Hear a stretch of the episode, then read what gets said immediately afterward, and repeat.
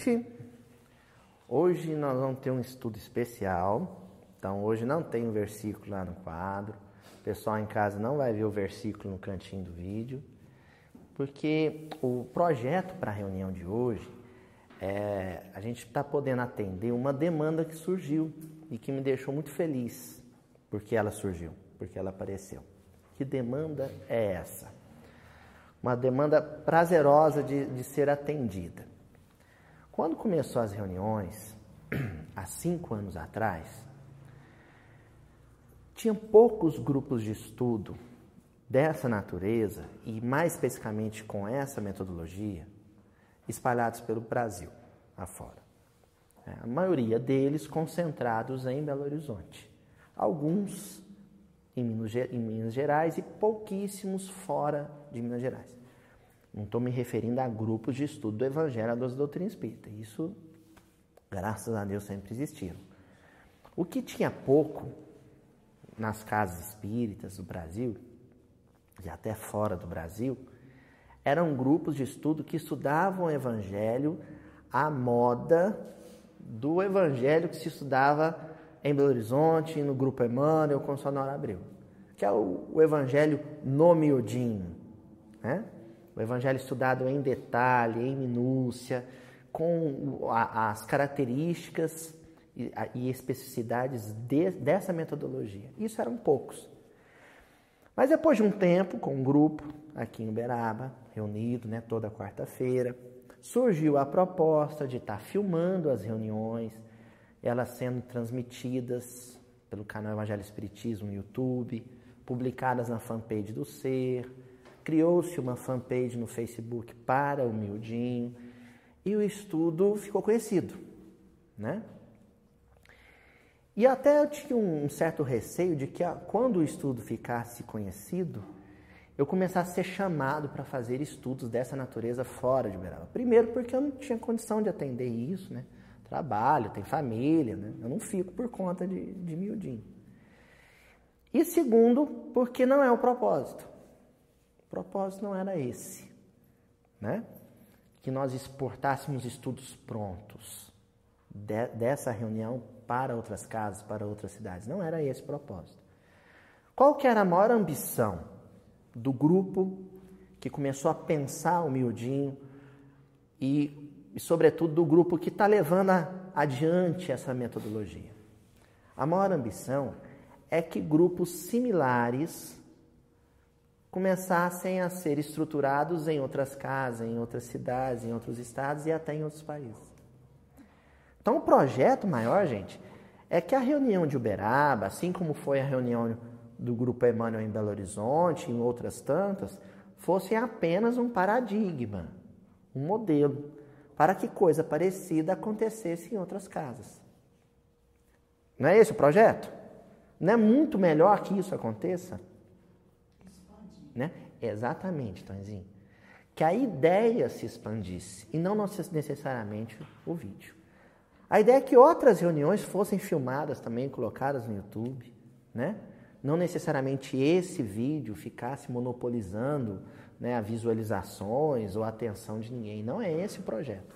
O projeto é que as reuniões surjam, que as reuniões surgissem. E surgiram. Essa é a tal demanda gostosa de atender que eu falei que, que eu precisei atender um amigo lá de Manaus, o João, falou: olha, nós estamos querendo implantar. Aliás, eles já estão estudando, já estão estudando o Evangelho de Mateus, se não me falha a memória também, lá em Manaus. O pessoal de Monte Carmelo me procurou, querendo implantar, eles ainda não implantaram, mas querendo implantar. Né? Eu sei que tem um pessoal lá em Estocolmo que está estudando o Evangelho de Mateus. Né? O pessoal que estuda lá no Japão também. Né? E Alguns grupos já existiam, já estudavam o Evangelho, outros vão começar agora, mas os que já estudavam estão querendo adotar a metodologia. E os que não estão estudando ainda estão querendo se organizar para começar a estudar com essa natureza, com essa metodologia. Outros livros da Bíblia, né? Evangelho de Lucas, Evangelho de Marcos, alguns querem estudar Mateus, enfim. E aí começou a surgir e-mails, receber e-mails, né, recadinhos inbox lá no, no Facebook, alguns comentários lá no YouTube, né, nos comentários do vídeo, pessoal pedindo, WhatsApp, né, o pessoal pedindo, primeiro, uma bibliografia para organizar o grupo. Para se organizar um grupo com essa natureza, o que, que se estuda? Que livros devem ser lidos? E segundo, orientação de como conduzir o estudo. Então, um pedido atrás do outro, eu tentando responder um ou outro, e de repente eu chamei a Juliana e falei: Ó, oh, o que, que você acha da gente gravar um estudo específico para isso? E que, de certa forma, vai atender também os anseios de quem frequenta a reunião física aqui, na casa. Porque tem muita gente que chegou recentemente, começou a frequentar recentemente. Alguns estão vindo a primeira vez, né? Então era necessário uma reunião mais didática, uma reunião que explicasse o que, que é feito aqui na quarta-feira, como é que se faz esse estudo. Não é uma curiosidade que vocês têm? Né? Quais livros que são estudados? Como é que se chegou nessa metodologia? Até porque, gente, mesmo o pessoal que está vindo aqui a primeira vez, nós não sabemos o dia de amanhã. Como diria o Antônio Nogueira lá no livro Morro Alto, depois de morro, vem mais morro. e amanhã, de repente, vocês são chamados a fundar um grupo dessa natureza em outra casa. Vão para outra cidade. E aí, de repente, são chamados a, a organizar um grupo assim em outra cidade. Não sabe. Né? A gente tem que estar preparado e consciente do que está fazendo. Sair um pouquinho da posição de espectador e começar a ter consciência do que, que é que acontece, como é que se constrói o estudo. Um pouco dos bastidores. E mais um detalhe, que é um detalhe muito importante. Aqui no Eurípides, a gente teve que adaptar o estudo e ele tomar uma natureza um pouco mais monologal, né?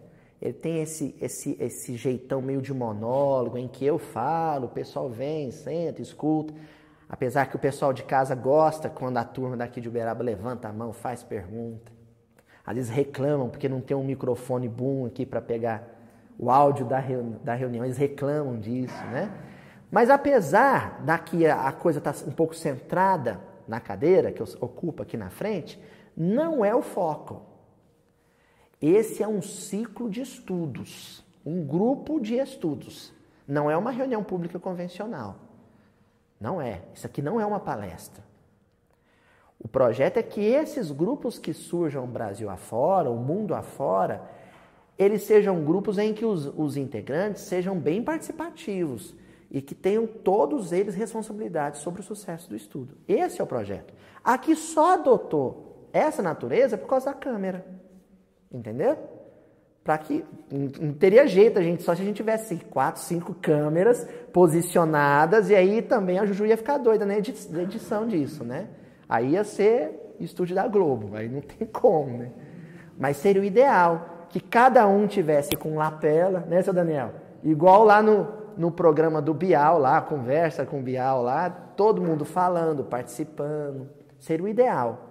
E é como a gente espera que aconteçam essas reuniões Brasil afora tá? Bom, vamos começar do começo? Todas as quartas-feiras, às 19h30, já há mais de cinco anos, em janeiro agora último, nós comemoramos cinco anos de existência, um grupo de amigos da cidade de Uberaba, né, do Grupo Espírita Euridice Passanufo, mas a maioria desses amigos acabaram vindo de outras casas da cidade. Então tem representantes aqui de vários centros, né? até de outras cidades. Né? Então eles se reúnem na quarta-feira para estudar o livro de Mateus. Nós estamos estudando especificamente um livro da Bíblia, que é o Evangelho de Mateus. Versículo por versículo, em sequência. Então nós começamos lá com Evangelho de Mateus, capítulo 1, versículo 1. Foi a primeira reunião nossa foi essa. Estudamos toda a genealogia de Mateus e viemos estudando. Atualmente, nós já estamos no capítulo 10 do Evangelho de Mateus, estudando o versículo 29. Né? Não, o versículo 29. Mas, mas o pessoal em casa ainda está vendo os versículos anteriores. Porque nós gravamos aqui com uma. Normalmente com uma diferença, a não ser hoje, que esse episódio está sendo gravado, já vai semana que vem para o ar, né? Mas normalmente nós temos uma defasagem de quatro meses entre o que está vendo no YouTube, né? Vocês começaram vendo no YouTube, né? E o que acontece aqui na reunião. Então, aqui na reunião já, já estamos no capítulo 10, versículo 29, e o pessoal de casa está no versículo 12, se não me falha a memória. Né? Capítulo 10, versículo 12. É o que a gente realiza aqui. É um estudo do evangelho convencional, versículo por versículo? Também não. Ele tem algumas especificidades. Primeira especificidade dele: nós estudamos o evangelho à luz da doutrina espírita. Então, alguns pressupostos, né, alguns enunciados característicos específicos da doutrina espírita são utilizados como ferramenta interpretativa dos versículos. Por exemplo, reencarnação. Por exemplo, mediunidade. Por exemplo, evolução dos espíritos, progressivo dos espíritos. Então, alguns elementos que são especificamente específicos da crença espírita, né, da tradição de estudo espírita, são lançados em mão aqui. Então a gente, é claro, fica muito feliz quando um católico, um protestante, acessa o vídeo, assiste, comenta, a gente fica feliz. A reunião que está aberta, qualquer companheiro pode visitar a reunião. Só que sabendo que vai ser estudado com um olhar, uma ótica espírita. Isso é importante, né? A gente deixar claro, porque é um estudo que acontece dentro de uma casa espírita, né? que foi pensado por espíritas. Não é assim? E o segundo aspecto característico desse estudo é que ele é um estudo feito sem pressa nenhuma. Nós estudamos um versículo por reunião, às vezes estudamos duas, três reuniões, o mesmo versículo. Luiz, por que, que demora tanto? Porque a gente elege palavras, partículas do versículo que são significativas. Porque a linguagem bíblica, o texto bíblico, ele é altamente simbólico, cifrado, codificado. Então ele precisa ser descompactado, decifrado, decodificado. E nesse processo de codificação das mensagens que ele contém, às vezes um nome, nome próprio, o nome de uma profissão que é mencionada no versículo, a hora do dia, se é noite, se é dia, que é mencionado lá, né? O perfil da pessoa que aparece no versículo, se é multidão, se é discípulo, se é adversário, se é um rei, se é um pastor. Se Jesus aparece no versículo, se é ele quem fala ou se não é, se é um outro, outra pessoa. O tipo de cura, se é cegueira, se é paralisia, se é lepra. Isso tudo é considerado e daí a gente tira o caldo, o suco, a essência mais profunda. Dentro da nossa limitação, porque a gente sabe que sempre é possível ir mais fundo. Né? A gente vai até onde tem fôlego. Não é assim? Bom, sabendo disso, a pergunta que fica, até para o pessoal que frequenta há mais tempo aqui, né? E é por isso que o estudo hoje não vai ser eh, tedioso, nem para o pessoal que é veterano na casa, é como que se constrói o estudo. Porque é aquela história, né? Você pega o bolo pronto, né, dona Tatiana? Coloca na mesa, você põe na boca, hum, que gostoso. Aí em seguida, principalmente em Minas Gerais, é típico de Minas Gerais, vem aquela perguntinha, qual que é? Qual que é a receita? Não é assim? Então tem gente que já está acompanhando, ó, nós estamos no miudinho que está sendo publicado, Mildinho 43. Né? Estamos indo para o Mildinho 44. E o pessoal em casa fica perguntando como é que faz esse negócio que eu estou querendo fazer na minha cidade. Mesmo o pessoal que frequenta aqui, tá. Eu chego, sento, escuto, faço pergunta, faço comentário, mas como é que se constrói? Essa é a pergunta. É o que nós vamos tentar mostrar. O pessoal em casa vai ser duas semanas. Então, hoje nós vamos introduzir o assunto. E a segunda parte que vai ser publicado em casa, lá na internet, no canal, Vai ser um, uma parte de um seminário que eu apresentei lá em São Carlos, no estado de São Paulo. É a segunda parte desse estudo, desse miudinho especial. Só que aqui na reunião, em loco, a gente vai ocupar só essa reunião. Na semana que vem a gente prossegue aqui, ao vivo, e o pessoal de casa também segue com a sequência que está sendo publicada. Tá bom? Primeira informação básica. Todo texto tem um contexto. Isso é uma regra, gente, de linguística. Não existe texto sem contexto. Parece uma coisa banal de eu estar mencionando, mas é onde nasce a maioria dos equívocos de interpretação bíblica, que levam à ortodoxia, que levam ao fanatismo, que levam à distorção parcial ou completa do que contém no texto bíblico. É desconsiderar essa verdade. Todo texto tem um contexto. Então, se você chega aqui no centro e olha para um cartaz ali, um recadinho, por exemplo, aqui o pessoal de casa não está vendo, mas tem um recadinho ali sobre a reunião de mocidade. Se você pega esse mesmo cartaz e coloca na porta da matriz, no centro da cidade, aqui em Uberaba, as pessoas vão passar, vão ler e vão entender? Não. Por que, que esse recado faz sentido? Porque ele está dentro de um contexto. O contexto é a circunstância, o lugar, a ocasião, o momento em que o texto está inserido. Uma pessoa, por exemplo, diz algo, mas é necessário você entender o que a pessoa está dizendo dentro do seu contexto. Se eu falar para vocês, gente, pega o meu paletó ali que eu estou precisando vestir ele. E nós estamos em junho, por exemplo. No hemisfério sul, faz todo sentido. Um agasalho no mês de junho, no hemisfério sul, todo mundo já sabe que é qual estação do ano? Inverno.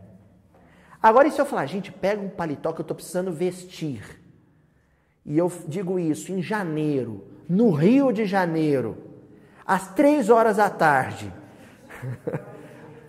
na praia de Copacabana. É, o texto é o mesmo? A frase é o mesmo? É a mesma? É. Mas o que, que mudou? O contexto. Seria absolutamente normal, né, seu Adão? Eu dizer isso no Rio Grande do Sul, em Gramado, no mês de junho. Agora, se eu digo isso em janeiro, no Rio de Janeiro, às três horas da tarde, na praia de Copacabana, opa, você está doente. Uai, mas não está isso escrito no texto, como é que você sabe que ele está doente? Por causa do texto? Não, por conta do contexto. O sujeito pega o texto bíblico, se fixa no texto e desconsidera o contexto. Desconsidera que o texto bíblico ele foi escrito originalmente os primeiros códex, os primeiros manuscritos, nos três primeiros séculos da era cristã, há, mais de 1700 anos atrás, no Mediterrâneo, que as coisas que foram escritas foram escritas em pergaminho, em grego, a sua maioria em grego, sobre eventos e coisas que foram ditas e feitas na Palestina da antiguidade, ocupada pelo Império Romano. Então existe um contexto. Se você se lança ao texto sem conhecer o básico, o mínimo sobre esse contexto, tem coisas que você ou não vai entender de jeito nenhum, são coisas que vão ser lacradas, vedadas, herméticas para você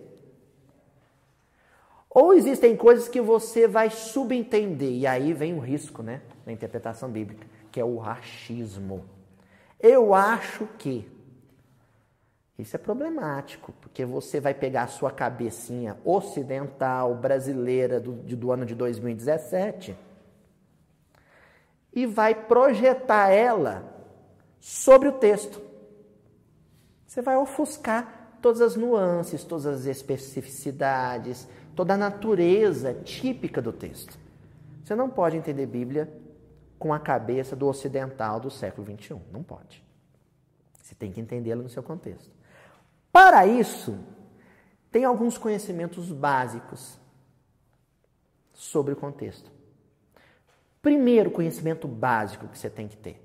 E olha, gente, eu estou falando isso para vocês, o pessoal que frequenta aqui em loco, e vocês não fazem ideia o quanto a nossa reunião ia crescer e o pessoal de casa ia usufruir disso se todo mundo aqui se esforçasse um pouquinho dentro das limitações de cada um para conhecer essas coisas que eu vou falar aqui. Certo? E hoje é fácil ter acesso a isso. Não é mais difícil. Sobretudo por causa da internet, né? Ó, primeira coisa, história do povo hebreu. Quem foi o povo hebreu? A gente sabe, pelo menos aqui no nosso país, a formação nossa escolar muitas vezes é deficitária. O pessoal mais velho teve até uma formação cultural escolar muito melhor do que da minha geração para os mais novos. O pessoal que estudou na escola pública, de antigamente estudou numa escola pública um pouco mais comprometida, né? Escola particular também. Recentemente, então, tem escola, eu sei, do ensino público de Minas Gerais, que nem oferece o conteúdo de história que dirá estudar a história do povo hebreu. Mas é uma informação relevante conhecer um pouco sobre a história do povo hebreu. Tá? Pode ir no Wikipédia? Pode. Mas vai com calma, gente. Aqui eu estou falando sério para o pessoal que está pensando em montar um grupo. Cuidado com o Wikipédia. Tem um dado sobre Wikipédia que é relevante. O Wikipédia é uma enciclopédia virtual livre. Sabe o que quer dizer isso? Que quem alimenta o Wikipédia, quem recheia o Wikipédia, é o próprio internauta. Então, você vai achar coisas interessantes lá, artigos inteiros que foram copiados e colados, colocados lá. Sim, mas vai ter muita besteira também. E olha que eu nem estou falando do fórum do Yahoo, que aí, é, aí, é, aí, aí é, né, seu Daniel? Aí é cada coisa. Aí o que, que o sujeito faz? Vai falar um, comentar o evangelho na casa espírita, pega e joga lá no Google, né? Saduceus. E vem na sequência das maiores ocorrências. E vem lendo, e tudo que está ali, ele pega e vomita na palestra dele. Isso é problemático. Tá bom? Ah, Luiz, mas então o que, que eu vou ler? Bom, tem alguma coisa na internet que é seguro. Mas como é que eu vou saber selecionar o que é seguro ou não na internet? Se eu tiver pelo menos um livro base. Eu ainda sou da época do livro, gente. Eu ainda gosto do livro de papel, sabe? Então não se preocupem, pessoal, né? Aqui no Mildinho depois a gente traz isso impresso, xerocado, sem problema. O pessoal da internet não vai ter essa possibilidade. O que, que nós vamos fazer? Nós vamos colocar na descrição desse vídeo no YouTube. Então, o pessoal que está assistindo o vídeo agora, vai na descrição do vídeo que nós vamos colocar lá uma lista básica de bibliografia, tá? Então, nós vamos citar. Eu não vou perder tempo aqui com o vídeo, por causa do nosso horário, citando nomes. Mas é bom que você tenha pelo menos um livro bom, básico. Se você tiver ele, com ele você tem segurança para, de repente, às vezes passear pela internet, coletar uma informação nova, mas se você for para a internet sem base nenhuma, você vai comprar gato por lebre, tá bom? Então, primeiro, estudar a história do povo hebreu. Quem foi o povo hebreu? Luiz, é importante estudar a história do povo hebreu? Claro, Jesus era um hebreu. Gostem alguns ou não. Os antissemitas não gostam dessa história. Até pintam lá, né? Na, na, na Europa, o, o, do, do, período da Idade Média, Jesus era pintado nórdico, né? Loiro dos olhos azuis, né?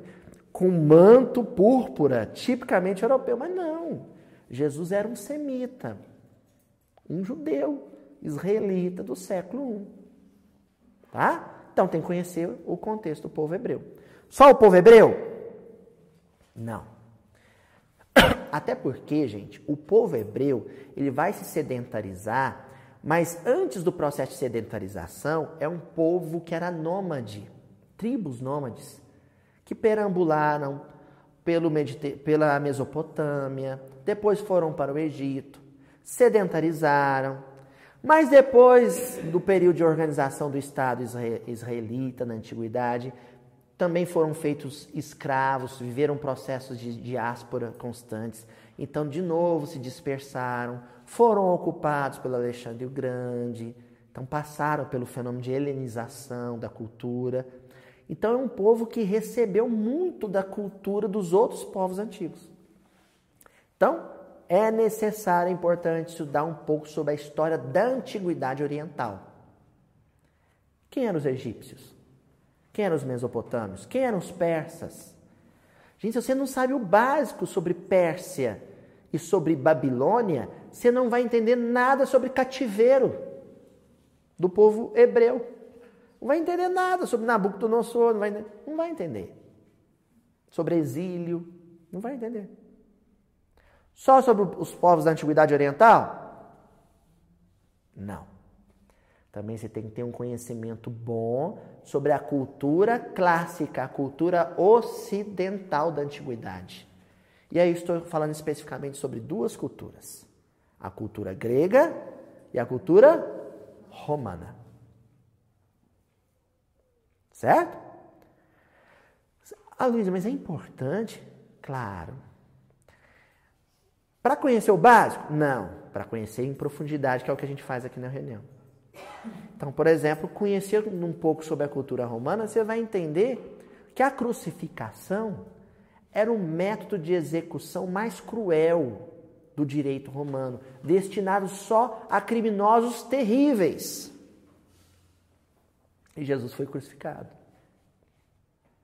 para satisfazer a selvageria a violência do, do próprio povo hebreu.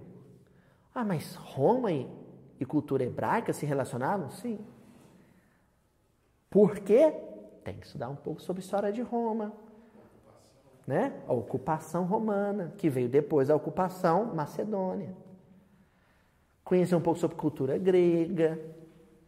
Paulo, gente, ele era um israelita de coração, de família, de berço. Mas ele nasceu na Grécia e Tarso ficava na Grécia. E onde fica Tarso hoje? Não, não fica, né? não fica, mas você tem a Turquia. A Ásia Menor, a, a Grécia que o, Paulo, que o Paulo visitou nas suas peregrinações, é a atual Turquia. Então, hoje, antes você tinha Antioquia, que fala sempre, não é? Hoje é uma cidade turca chamada Antaquia. Elas mudaram um pouquinho de nome às vezes confunde um pouco. Mas é importante conhecer um pouco sobre a cultura grega. Saber, por exemplo, que a Grécia não era só ali a península né? balcânica. existia a Grécia continental, a Grécia da Ásia Menor também, que é a Grécia que o Paulo vai visitar nas suas peregrinações. Não vai dar conta nem do Paulo Estevão. Lê o Paulo Estevão, mas é bom. Ah, mas eu estou velho para aprender. Conversa com alguém que já estudou, alguém que já leu. Conversa, aprende, pergunta. Gente, foi de fazer pergunta que, que Kardec publicou o primeiro livro espírita da história. De tanto fazer pergunta, né? E fez muito mais do que está lá. que mais? Já sabemos que tem que estudar a história do povo hebreu, história da antiguidade oriental, tem que estudar a história da antiguidade clássica, Grécia e Roma, e também tem que estudar geografia bíblica. Onde fica o tal do Monte Sion? Onde ficava o Monte Sinai? Né?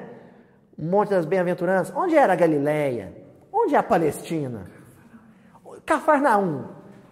Que lá, que tal que esse mar da Galileia? Mar, né? era um mar mesmo? Ah, era um lago. Mas como é que é esse lago? É água salgada, não é? Né? Ah, Roma ficava muito longe de Jerusalém. E o Egito? Ah, eu ouvi uma palestra do Haroldo falando que o, o Egito era sinônimo de estreiteza. Por quê? Aí tem que estudar um pouquinho sobre a, a geografia do Egito. O que, que era o rio Nilo? Isso, na África. Sujeito assistiu o filme da Elizabeth Taylor lá, Cleópatra. Aí imagina que os egípcios eram loiros dos olhos azuis, né? Não, aí o Egito fica no fica, viu, gente? No norte da África, né? Pessoal bem moreno, né? A Grécia, onde é que fica? Paulo viajava, as viagens de Paulo. Por onde aconteciam essas viagens? Onde ele visitou?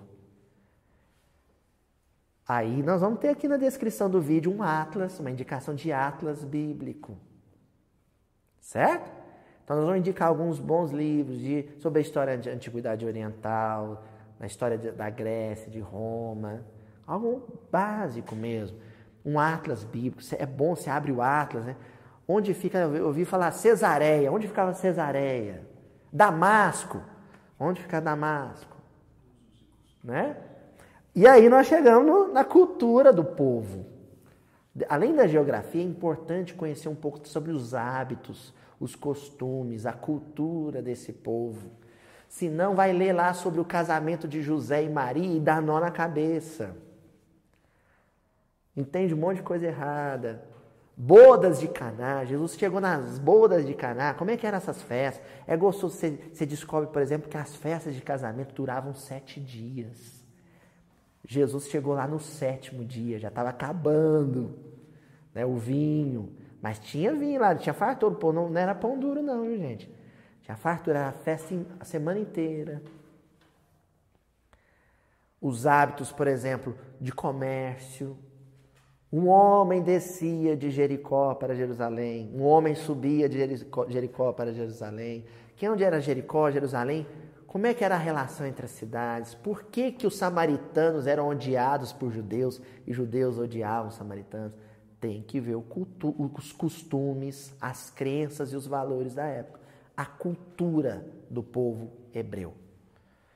Por que, que os fariseus implicavam dos discípulos de Jesus comerem espigas né, de trigo, de cevada no sábado? Por que, que não podia comer no sábado? O que, que tem o um sábado de especial? Por que, que a, a mulher chega por trás e lava os pés de Jesus? Por que, que Jesus brigou com o fariseu, Simão fariseu, e falou: Ela está lavando meus pés, mas quando eu cheguei, você não lavou os meus pés. Ora, gente, se você pensa com a cabeça do ocidental do século XXI, quem que lava o pé da visita quando chega em casa hoje em dia? Ninguém. Mas naquele tempo era um hábito, um costume. Então, isso é o contexto. É muito complicado, muito complicado você iniciar um grupo de estudo dessa natureza nossa se você não conhece o básico do contexto. Tem que conhecer um pouco da história desse povo. Agora eu vou te falar, vou adiantar um pouquinho coisas que eu vou falar daqui a pouco.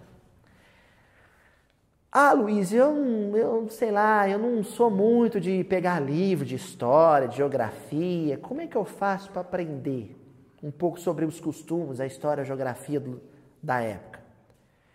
Um bom caminho para o espírita mais velho, que está às vezes cansado para ficar ainda em biblioteca, o próprio livro espírita.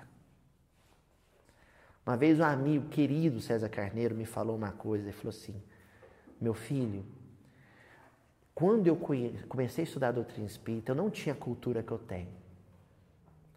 Mas no próprio, no estudo do próprio livro espírita, eu adquiri cultura sobre os povos antigos. Eu li o Boa Nova, gente, e via lá o, o Humberto de Campos, quando ele ia descrever o Monte Tabor no livro Boa Nova, ele falava que era um, um monte, ele, ele, usava a expressão protuberante, né? Aí você vê ele usar uma palavra dessa, não entende por quê, né? Aí eu fui em Israel e, e conheci o tal do Monte Tabor. E não é que o danado é gordinho, redondinho, protuberante. Quando o Humberto Campos pôs essa palavra no livro, não estava à toa, ele estava descrevendo fisicamente o monte. Então, Humberto Campos Boa Nova, ele cita os montes todos, cita os rios, Né? Ele faz um passeio pela geografia do local. Quem leu Boa Nova conhece um tanto mais sobre geografia bíblica. Exatamente. Visualizava. Esse é o poder da leitura, Sadelma, e as pessoas estão perdendo um pouco isso, né? É claro, pode ir lá no YouTube, né? A turminha mais nova, vai lá no YouTube, vai digitar lá, Monte Tabor, vai ver lá um vídeo, um documentário sobre o Monte Mas o pessoal mais velho tem um pouco de preguiça de YouTube, de, de Wikipédia, de essas coisas de internet, né? Vai no livro. Tem um pouco de preguiça do livro? O livro convencional? Vai no próprio livro espírita que vocês vão ter informação. O que a gente não pode é meter a cara no estudo bíblico sem conhecer o contexto cultural, geográfico, histórico. É perigoso. Tá bom? Senão é, é achismo.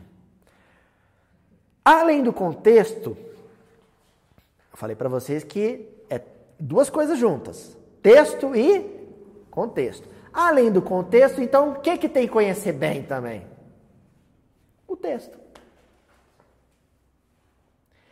Outro dia, a pessoa perguntou: Ah, queremos começar a estudar o, Evangelho de Lucas. O que, que você indica que eu comece a, a ler? Eu falei: A Bíblia. A pessoa ficou meio assim, achou que eu estava sendo mal educado. Como é que você se aventura a estudar um livro sem estudar os outros? Você tem que conhecer o texto bíblico. Porque esse povo, gente, povo hebreu, eles não estudaram, não escreviam um livro isolado dos demais. Todo autor bíblico tinha um domínio consistente, né, sobre o resto da literatura bíblica. Porque eles não escreviam outra coisa. Não, eles não liam e não escreviam outra coisa a não ser os livros da sua tradição religiosa.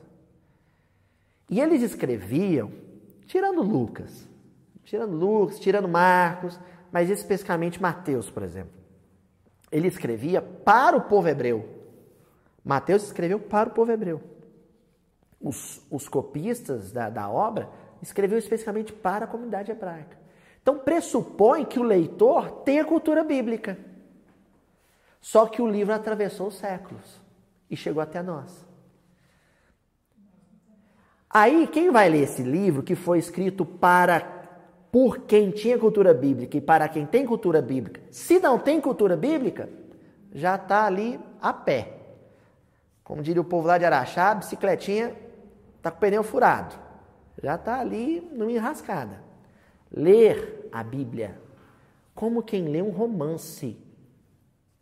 Como quem lê um romance. Ó, não assustem não. Se você pegar, por exemplo, a Bíblia Católica, que tem alguns livros a mais, você vai ter lá 73 livros. Velho Testamento, 46. No Antigo Testamento. Novo Testamento, 27 livros. Você tem que ler. Ah, mas tem que ler devagar? Vai lendo devagar, gente. É só deixar um pouco os joguinhos, né? Os joguinhos, as fazendinhas da vida. E vai lendo devagarzinho, sabe? Vai lendo todo dia. Você pega 10 minutinhos. Dez minutinhos de Bíblia é muita coisa. Todo dia vai lendo em sequência. Começa na sequência canônica, não tem problema nenhum. A sequência que está lá no, na maioria das, das traduções, né? Começa com Gênesis e vai lendo devagarzinho. Não lê muito tempo, não, porque a linguagem muitas vezes é estranha. E aí você vai dormir, aí é feio, você vai babar na sua Bíblia. O papel da Bíblia, às vezes, é um papel de seda fininho, vai estragar a Bíblia. Né? Vai lendo uns pouquinhos, sabe, Gel? 15 minutinhos. Opa, tá me dando sono? Parei. Marca a Bíblia. Vai indo. Sem pressa. Sem pressa. Leia todos os livros. Se você vai estudar João, por exemplo, você tem que conhecer bem o livro Gênesis. Senão, o primeiro capítulo, por exemplo, de João, do Evangelho de João, se você não conhece Gênesis, você boia. Boia legal. Aí acha aquilo feio, sabe? Né? Sem lógica, sem fundamento. O intelectual fala, eu não leio a Bíblia porque é um livro né, fantasioso. Não entendeu que a linguagem é uma linguagem litúrgica, altamente simbólica e que depende de um conhecimento panorâmico de todo o livro. Então, a primeira coisa, ler a Bíblia. Espírita não gosta de ler a Bíblia, tem medo. Oi? Depende. Depende. Sabe por quê? Olha só. Se vo, o, o, Apocalipse, gente, é, quando a gente pega o cânone, você tem que entender o porquê que é um cânone, ou seja, por que a coisa foi estruturada daquele jeito para não ser invertida. Mesmo sabendo que os livros não foram escritos naquela sequência. O Apocalipse, ele está na sequência dos livros, ele aparece em qual posição? Oi? É o último livro. Então se pressupõe que o sujeito, quando ele vai ler o Apocalipse, ele tenha feito o que antes? Aí não boia. Posso garantir, posso garantir. Você leu todos. Chegou no Apocalipse, se você tem um conhecimento prévio, você não boia. Sabe o que acontece no movimento espírita? Com relação ao ler a Bíblia? Trauma trauma. Porque os melhores espíritos que eu conheci, por exemplo, Chico Xavier, reencarnou e se tornou espírita, mas os piores também. Então, o que tem, sabe, de ex-padre inquisidor da Idade Média gravando vídeo de miudinho aí no YouTube não está descrito. Então, nosso passado da relação com a Bíblia é um passado terrível. O sujeito tem medo de mexer com Bíblia. Que é o seguinte, por que, que é trauma? Tem o que magoou, feriu, ofendeu, perseguiu, torturou por causa da Bíblia. E tem o que foi magoado, ferido, torturado por causa da Bíblia. Os dois têm trauma de Bíblia. Temos que né? superar isso. É igual o sujeito que culpa o chocolate porque ele tem umas gordurinhas a mais. A culpa é do chocolate? É do mau uso que você faz aquilo, se você usa corretamente. Então, um movimento espírita precisa adquirir cultura bíblica. Como? Lendo. Lendo. Não vai te atrapalhar ler livro espírita. Só vai te atrapalhar ler livro espírita se você ficou tanto tempo no WhatsApp, vendo vídeo, sabe, de piada, rindo dos vídeos do WhatsApp, de bobeira, que aí o diminuto tempo que te sobrou, você tem que escolher entre o livro espírita e a Bíblia. Não, mas se você fazer uma boa economia do seu tempo, não vai acontecer isso. Leu a Bíblia? Ótimo! Conhecer um pouco mais sobre a história de cada livro. Cada livro da Bíblia tem uma, uma história por trás dele. Sabe? Quando você pega, por exemplo, Apocalipse, tem uma história por detrás dele. João escreveu em transe, na Oi? Trazem Bíblias de estudo. Olha aqui, ó, gente. Né? Nós vamos colocar aí a listinha de traduções, mas as Bíblias de estudo, por exemplo, você pega a Bíblia de Jerusalém, nenhum livro da Bíblia de Jerusalém começa sem antes o padre Roland Devaux e a, a equipe dele ter escrito uma introdução sobre aquele livro. Ah, o Apocalipse foi escrito, pelo, atribuído ao apóstolo João, em transe, né? É, é, é, em visões espirituais. Né? A Bíblia, eu ia falar transe mediúnico, mas a Bíblia é católica não vai possivelmente usar esse termo, né? né? Não, com certeza não vai ser esse, né? Então vai aparecer lá na, na, na, ele foi escrito na ilha de Pátimos enquanto ele estava exilado. Tem uma história por detrás, o contexto do livro que é importante conhecer a história do livro. O livro Gênesis, por exemplo, gente, que é o primeiro que aparece na sequência, ele foi o último do Velho Testamento a ser escrito. Na época do cativeiro, se não me engano. O último a ser escrito.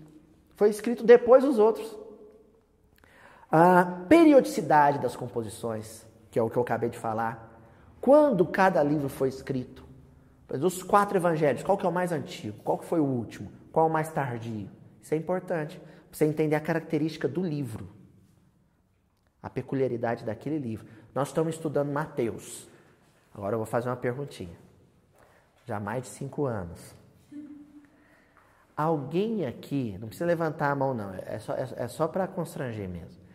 Alguém aqui já teve a curiosidade de se informar sobre o livro de Mateus? Quando ele foi escrito, quem escreveu? Pois é, aí a gente trouxe a Ila, ela deu um seminário de uma tarde aqui sobre o livro de Mateus, ela falou um pouco sobre isso.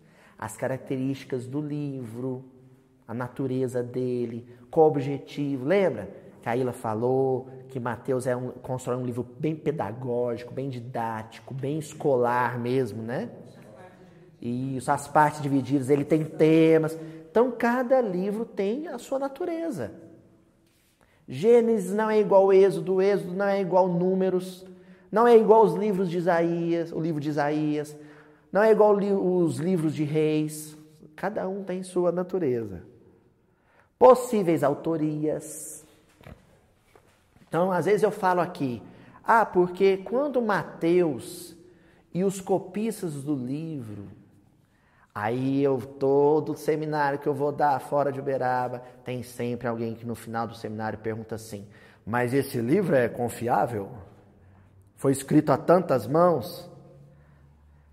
Aí a pessoa tem que entender a periodicidade. Bom, primeiro, nós estamos trabalhando aqui com uma tradução que foi tirada de um original grego, os códices dos primeiros três séculos, aí é confiável. Depois o, do século IV aí complica, né? Porque aí, aí a história conta o que foi a Idade Média. Mas originalmente, nessa, nesses primeiros três séculos do cristianismo, ali o que, que a gente tem fazendo cópia? É só ir nos romances do que você vai ler. Gamaliel fez cópia do Evangelho de Mateus. Estevão fez cópia do Evangelho de Mateus. Esse pessoal é confiável, Renato? e aí, sabe o que eu digo? Que é mais que confiável. Eu tenho certeza absoluta que quando chegou os manuscritos de Levi, que é mencionado lá no Paulo Estevão, na mão do Gamaliel, o sábio Gamaliel, neto de Iléu, Mestre de Paulo falou: opa, o Mateus deu uma escorregada na casca de banana aqui, ó. Isso aqui tem que ser corrigido. E mudou o texto, sim, para melhor. Então é um texto que levou aí mais ou menos um século para ele chegar na forma que a gente conhece, mais recente. O Evangelho de Mateus que a gente estuda não é o manuscrito de Levi lá do Paulo Estevão, graças a Deus é uma, um, um, um, texto muito melhor, aprimorado, porque passou na mão de Paulo, passou na mão de Gamaliel, passou na mão de Estevão e foi melhorando. Aí depois, quando começa, quando é passado para a Vulgata Latina, traduzido para o latim, ali começa a ter uns probleminha. Aí vai traduzindo, cada vez que vai traduzindo, né? Mas isso acontecia justamente no ato da tradução. Por que, que traduz? Justamente para modificar um pouco. Entenderam? Daí a importância de você também saber escolher a tradução. Nós vamos mencionar aí na descrição do vídeo algumas traduções que a gente indica mais. Tá bom? Ah, conhecer a tradição rabínica. Então, gente, há um preconceito também, e eu atribuo isso, e eu falo isso sem medo há um preconceito com relação à tradição rabínica dentro da cultura católica, da cultura protestante e do movimento espírita. E sabe qual é o nome disso? É antissemitismo. O antissemitismo está dentro do movimento católico, dentro do movimento protestante e dentro do movimento espírita. Gente que tem horror ao judaísmo. Tem horror. E isso é antissemitismo. O Hitler tinha horror ao judaísmo também. E sabe por quê que tem horror? Desconhecimento. E porque é um negócio muito profundo. Porque as nossas raízes mais profundas religiosas estão ali. A nossa tradição religiosa é judaico-cristã. Então não tem como você estudar a Bíblia esquecendo que existe toda uma sabedoria espiritual que foi sustentáculo dos livros da Bíblia, né? E aqui eu destaquei alguns. Primeiro, os compêndios do Talmud, né, os livros que formam a coleção do Talmud. O que é o Talmud? Quando você vai estudar a Bíblia, o texto bíblico, existem chaves interpretativas. Então, já na antiguidade, Né? Então você vai lá em Jerusalém, tem um Shrine Book, é o Museu do Livro em Jerusalém. Você vai encontrar lá manuscrito de, do livro de Isaías lá, milenar, milenar. Então, esses livros eram transcritos, mas era importante que não se entregasse o jogo completamente para as outras culturas.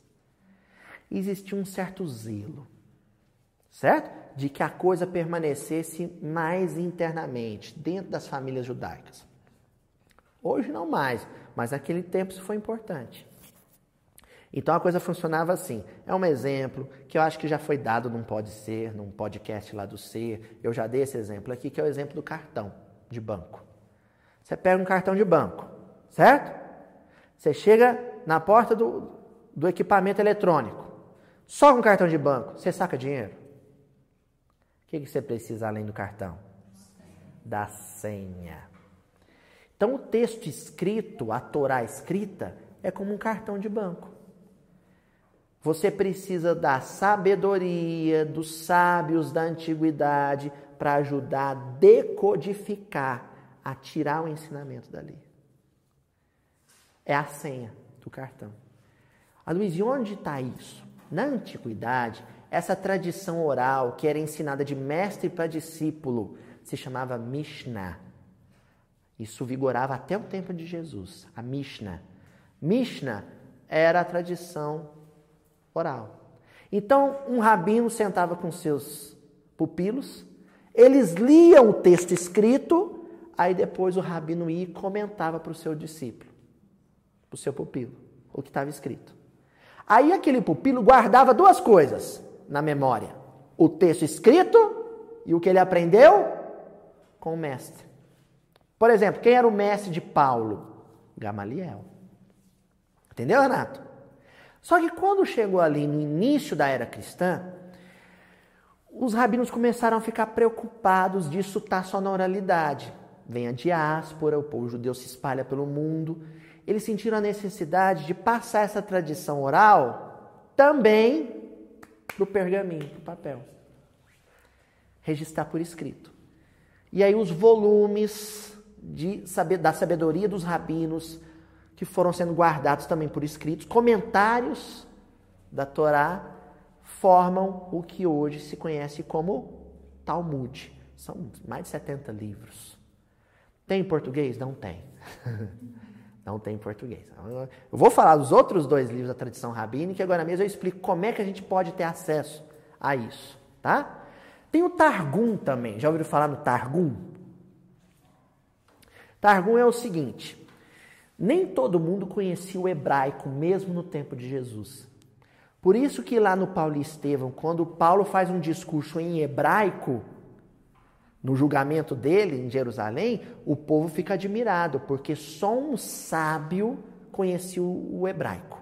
O hebraico era a língua litúrgica, era a língua da religião. É que nem o latim na Igreja Católica. Entendeu?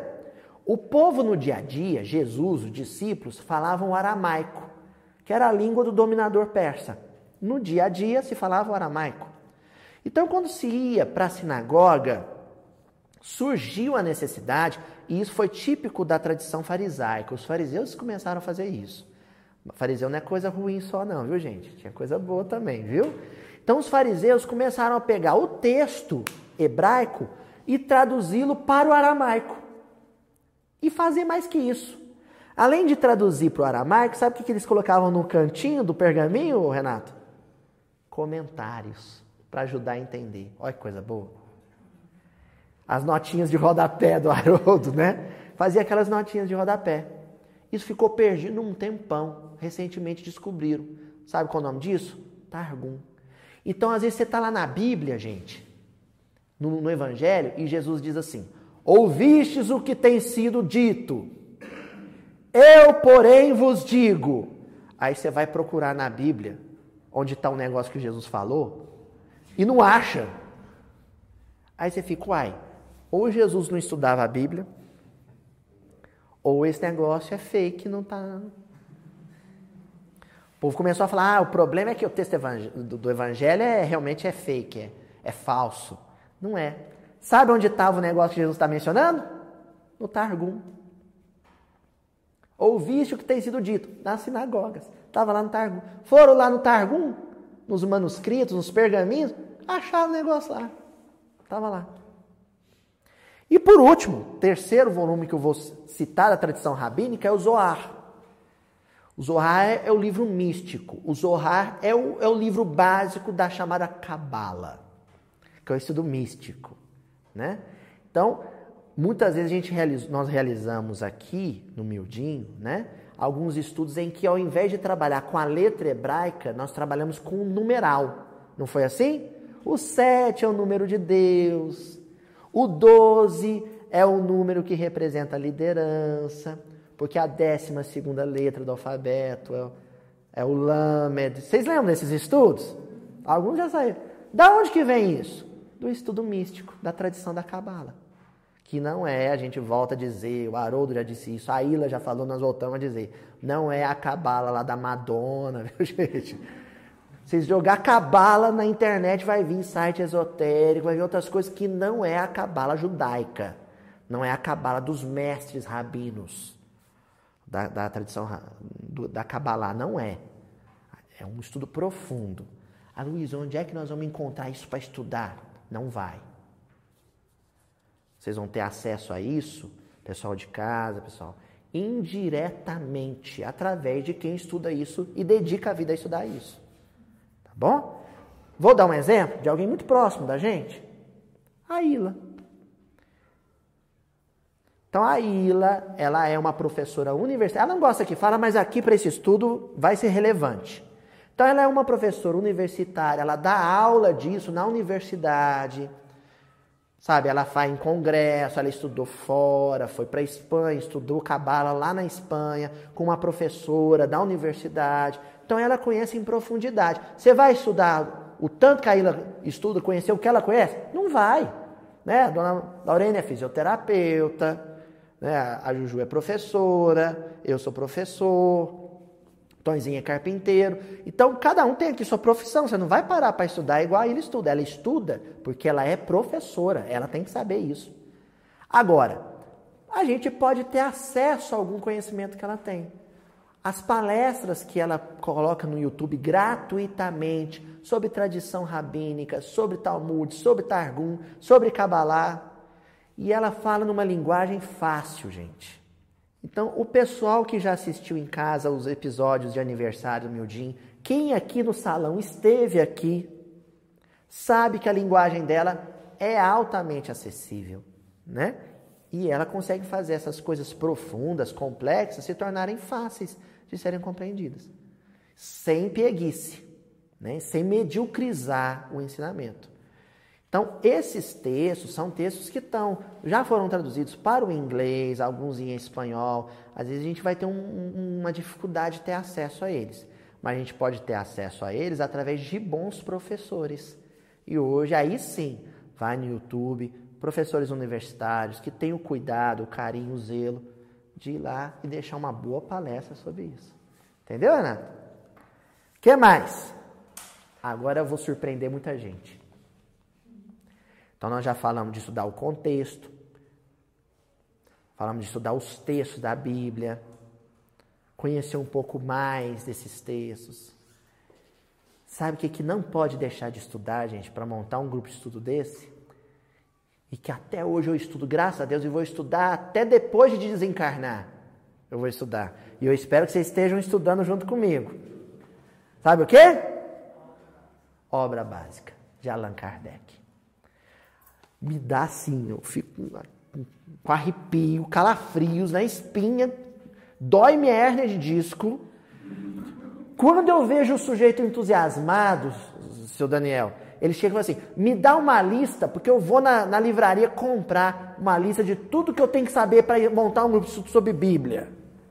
Aí eu começo, eu sempre, é intencional, eu sempre começo a lista assim: os cinco livros da obra básica. Aí ele, não, não, não, mas esses eu já tenho. Aí eu pergunto, mas já estudou? Então, os cinco livros da obra básica. Evangelho segundo o Espiritismo, Livro dos Espíritos, Céu e Inferno, a Gênese. Tá bom? Oi? E o livro dos médios, o livro dos médios.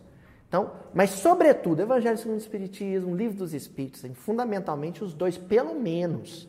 Pelo menos. Mas estudar em profundidade, sabe? Devorar a obra básica. Conhecer bem. Às vezes vocês vão ver um, um presidente federativo fazer um comentário assim, e quem gosta de estudo bíblico vai ficar milindrado que o presidente da federativa pega e alerta. Fala assim, ó, oh, o pessoal está estudando bíblica, mas não está estudando obra básica. Ele está certo, gente, porque de fato, com o fenômeno aí do ser, né, das palestras do Haroldo, o pessoal entusiasmou demais com estudar a Bíblia e não está estudando livro espírita. Tem que estudar a obra básica. Depois a obra básica. Revista Espírita. Doze volumes. O espírita adora comprar aquela edição encadernada, com capa dura, de couro, com escrito dos dourados, sabe? Aí põe aquilo na prateleira, bonito, né? E fica. Olha, quando eu vou numa casa, eu dou a primeira coisa, eu dou uma maledicência, eu sou terrível, gente. Sou, sou, vou tomar sopa de enxofre no umbral. Eu chego na casa do espírito, eu olho, os livros estão muito novinhos, sabe? Muito perfumado. Eu falo assim, esse companheiro não está estudando, não. Livro espírita tem que estar tá caindo aos pedaços, as folhas tudo suja, a capa saindo, colada com durex. Sabe, Sadel? Quando você vê um livro assim, é sinal de que o sujeito está estudando. Estudar a revista espírita. Então, o ouro da doutrina espírita está na revista espírita. Tá? Viu, ó? E é gostosa de ler, porque é, é variada. Era uma revista. Então ali Kardec dá notícia até de ópera. Hoje em Paris será apresentada a ópera tal, e eu acho importante que os espíritas assistam, porque o conteúdo dela é importante, assim, assim, assim. Ele indica livro, indicação de literatura, ele indica um livro do Vitor Hugo, ele indica menciona comunicações familiares, comunicações sobre música, sobre teatro, sobre ciência, descobertas científicas da época. Está tudo na revista espírita. E eu já trouxe várias vezes aqui. O pessoal que frequenta o grupo há mais tempo, o pessoal que acompanha o dia, já deve ter percebido que eu trago aqui né, o tablet, os amigos me deram de presente um tablet para eu poder trazer essas coisas. Dificilmente, eu não lembro da vez que eu citei um livro acadêmico aqui. Aconteceu? Tá, consulto, estudo para conhecer o contexto. Mas na hora de trazer aqui meu referencial bibliográfico, eu trago revista espírita, obra básica e, aí, e as outras obras também da doutrina espírita. Né? Ah, agora nós entramos aí, viu, Sadel? A obra subsidiária, e aqui vai uma de preferência pessoal. Eu gosto muito da obra subsidiária de Chico Xavier. Aí tem uma turma que vai falar que eu sou chiquista, tem essas bobeiras, né? Divaldista, chiquista. Amo a literatura psicografada pelo Divaldo, adoro a psicografia do Raul Teixeira, adoro. Só que todos eles, inclusive Divaldo, Raul Teixeira, são unânimes em afirmar que a psicografia de Chico Xavier é diferenciada. É uma psicografia diferenciada. Então, o que, que a gente vai estudar para um grupo de estudo desse? Primeiro, sobretudo, Emmanuel. Emmanuel. A exegese de Emmanuel. Emmanuel comentou versículos, gente, em muitos versículos. Mais de 1.500 versículos comentados.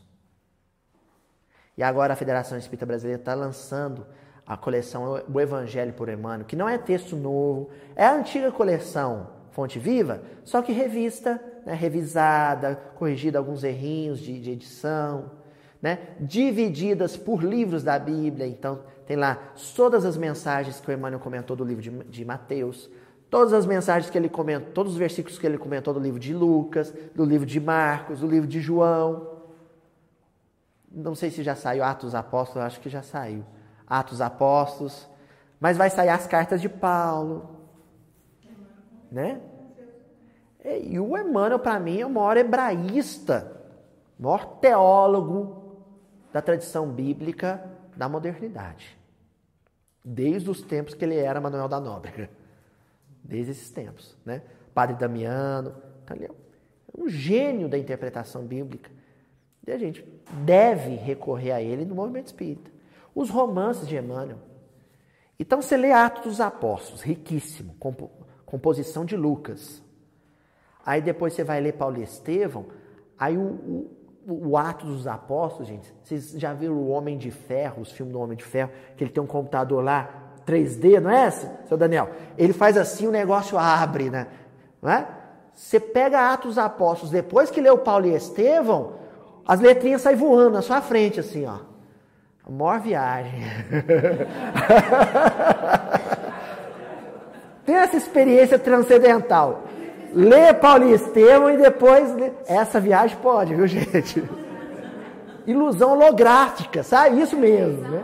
Visão holográfica, assim. Atos Apóstolos vai sair, vai materializar o Estevão na sua frente, assim, Tonzinho, ó. Eita! Depois do Emmanuel. E o que eu coloquei na sequência, porque é na sequência assim, de, de intimidade com o texto bíblico.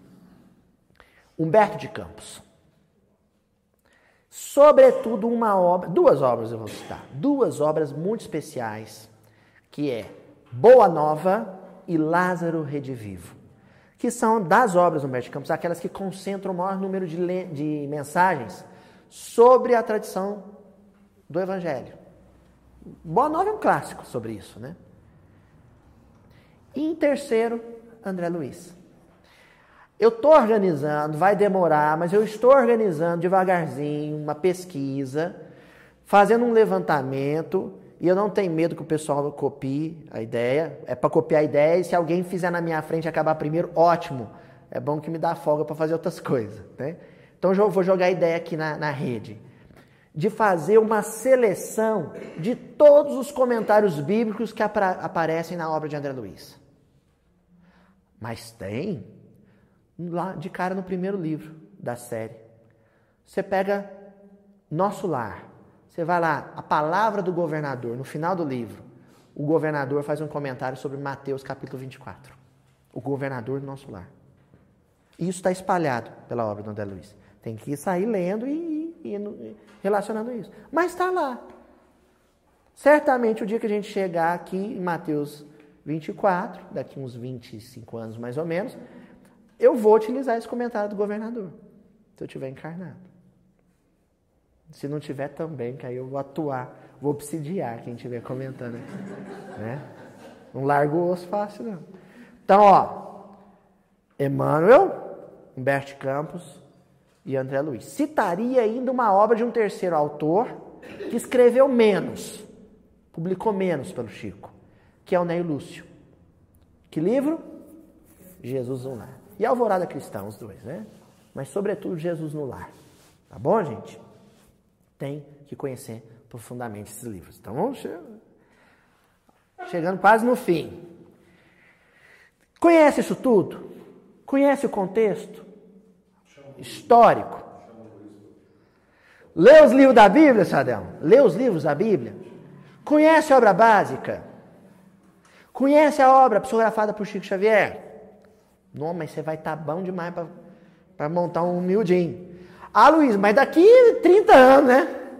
Tem um jeitinho de você aliviar a ansiedade e não deixar a chama se extinta. Sabe como? Você faz o seguinte: seu Humberto, o seu Honório Abreu, há várias décadas atrás, ele reuniu um grupo de amigos, o seu Leonzalo, o seu José Damasceno Sobral, lá em Belo Horizonte. Depois eles, cada um, montou um grupo. Seu Sobral, por exemplo, tinha um grupo na casa dele, nas reuniões de quarta-feira, como a nossa. O seu Honório fundou a reunião da terça-feira, no Grupo Emmanuel, né? E eles foram criando uma tradição de estudo bíblico dentro do movimento espírita.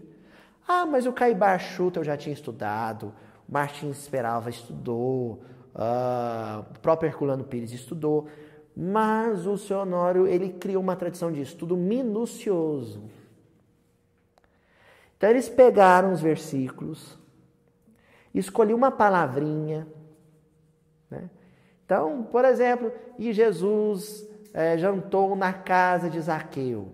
Aí pegava lá casa e estudar casa. Aí eles faziam conexões incríveis. Conectava lá com a casa mental do livro, com o livro no, no mundo maior.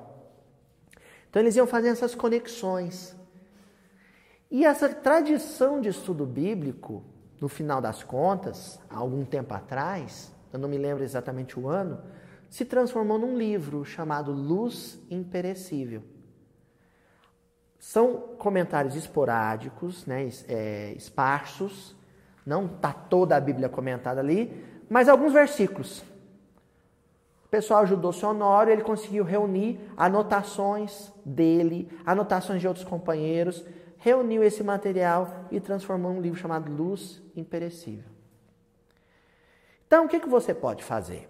Essa é a dica, por exemplo, que eu dou ao pessoal lá de Monte Carmelo que entrou em contato comigo essa semana que passou. Você pega o livro Luz Imperecível, reúne os seus amigos e vão estudar em grupo, capítulo por capítulo. São 214 capítulos. Portanto, 214 versículos. Se você comenta, reunir para estudar um capítulo dos imperecível, um versículo, por reunião, vai dar mais ou menos quatro, an quatro anos e meio de estudo. O grupo está formado, o grupo está aprendendo ali com o livro como é que é esse negócio de miudinho, de estudo minucioso. E enquanto isso, o que, que o pessoal vai fazendo em casa?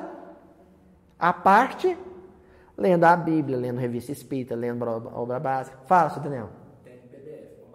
E tem PDF. O pessoal da União Espírita Mineira vai ficar bravo. Então você faz o seguinte: você baixa o PDF para ficar no seu celular e no tablet, mas compra o livro também, viu, gente? Tá? Aí o livro você guarda lá, né? Na estante e usa o PDF no tablet. Mas eu, por exemplo, eu tenho os PDFs, mas eu tenho os livros físicos também, viu, gente? Isso é importante. Então você vai estudando versículo por versículo, reunião por reunião, enquanto isso o grupo vai em casa, lendo a, a Bíblia devagarzinho, vai lendo o livro dos Espíritos, vai lendo a revista Espírita, vai frequentando outros grupos de estudo. Tá certo? Entra nos grupos do WhatsApp, dos grupos do Facebook para trocar ideia, exatamente. Tá? O senhor Honório inventou essa metodologia? Não. Então, Lá na antiguidade, os essênios, eles já adotavam uma metodologia que era o Pescher. O Pescher ainda existe uma discussão acadêmica qual a diferença seria a diferença entre o Pescher e o Midrash. Mas grosso modo, o Pescher, ele é um esforço para se recontextualizar o texto bíblico. Então vou dar um exemplo. No tempo dos essênios, quando eles liam os livros sobre a ocupação Babilônia, da Babilônia, né, na, na antiguidade, escravizando o povo hebreu, eles estudavam aquilo recontextualizando para a ocupação romana. Atualizavam o texto em discussão. O fim último é esse. Nós faríamos isso, nós fazemos isso. Então você pega um estudo lá sobre a antiguidade, um estudo que está tá naquele contexto, Extrai o espírito da letra, que na semana que vem, no, no vídeo que vai ser publicado, eu falo do espírito da letra, né? Então, extrai o espírito da letra e traz para nosso, os nossos dias, os problemas da política, da corrupção, do, da violência urbana e tudo mais. Eles faziam isso.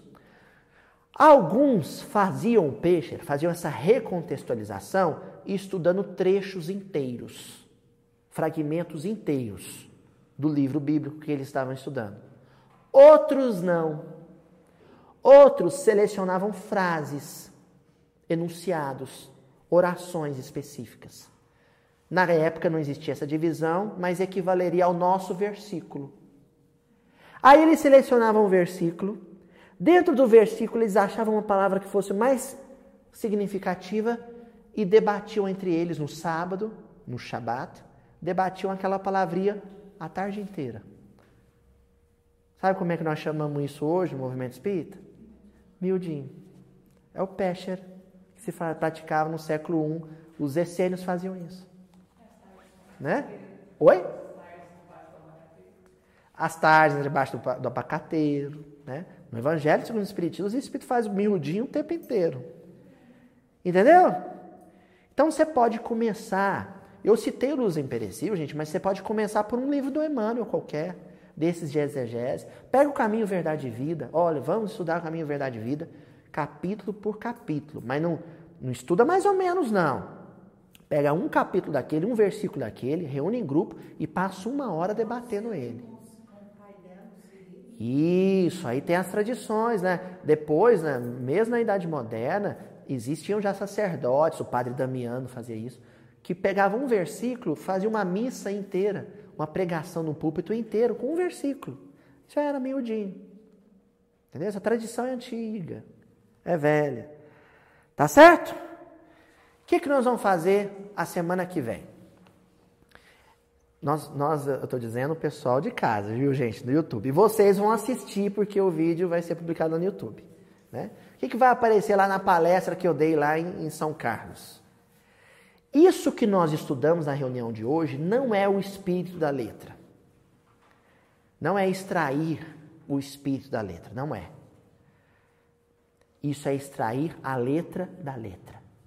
Eu vou fechar a reunião com isso. O que nós fazemos aqui toda quarta-feira e o pessoal assiste toda terça-feira não é extrair o espírito da letra. É extrair a letra da letra. É achar as camadas de conhecimento mais profundas contidas no texto bíblico. Isso não é extrair o espírito da letra. Porque espírito pressupõe algo vivo. Extrair o espírito da letra é transformar coisa morta, letra é coisa morta, livro é coisa morta, em coisa viva. O que, que é então extrair o espírito da letra? Hã? Vivenciar, trazer para o dia a dia. Exatamente. Isso é extrair o espírito da letra.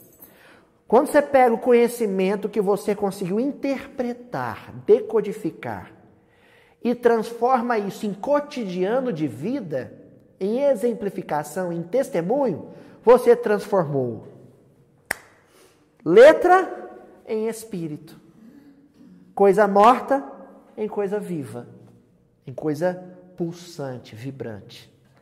A semana que vem, o pessoal que vai assistir o vídeo e vocês aqui do centro vão assistir em casa. Então, esse estudo, gente, o pessoal daqui tem que ir lá no YouTube assistir, porque ele é exclusivo, vai estar só lá, viu? vocês vão ver um, uma palestra sobre isso, sobre extrair o espírito da letra, tá bom? E o estudo de hoje ficou com essa introdução didática de como se organiza um grupo como esse. O que, que eu faço antes de preparar uma aula aqui para quarta-feira? Eu vou na Bíblia, porque a Bíblia interpreta a própria Bíblia. Um versículo ajuda a entender outro versículo vou na obra básica, vou na obra de Chico Xavier, psicografada pelo Chico Xavier, e aí é só você pegar os ingredientes e montar o prato. Tá bom? que bom que a gente tem os livros, né? Que bom que a gente tem os livros, né? Certinho, gente? Então, até semana que vem. Santo Agostinho nos recomenda que todo dia, antes de dormir, antes de dormir, a gente faz o quê? Trabalhe passando todo o dia em revista, pente fino, identificando momentos em que eu estive no controle e momentos em que eu estive descontrolado.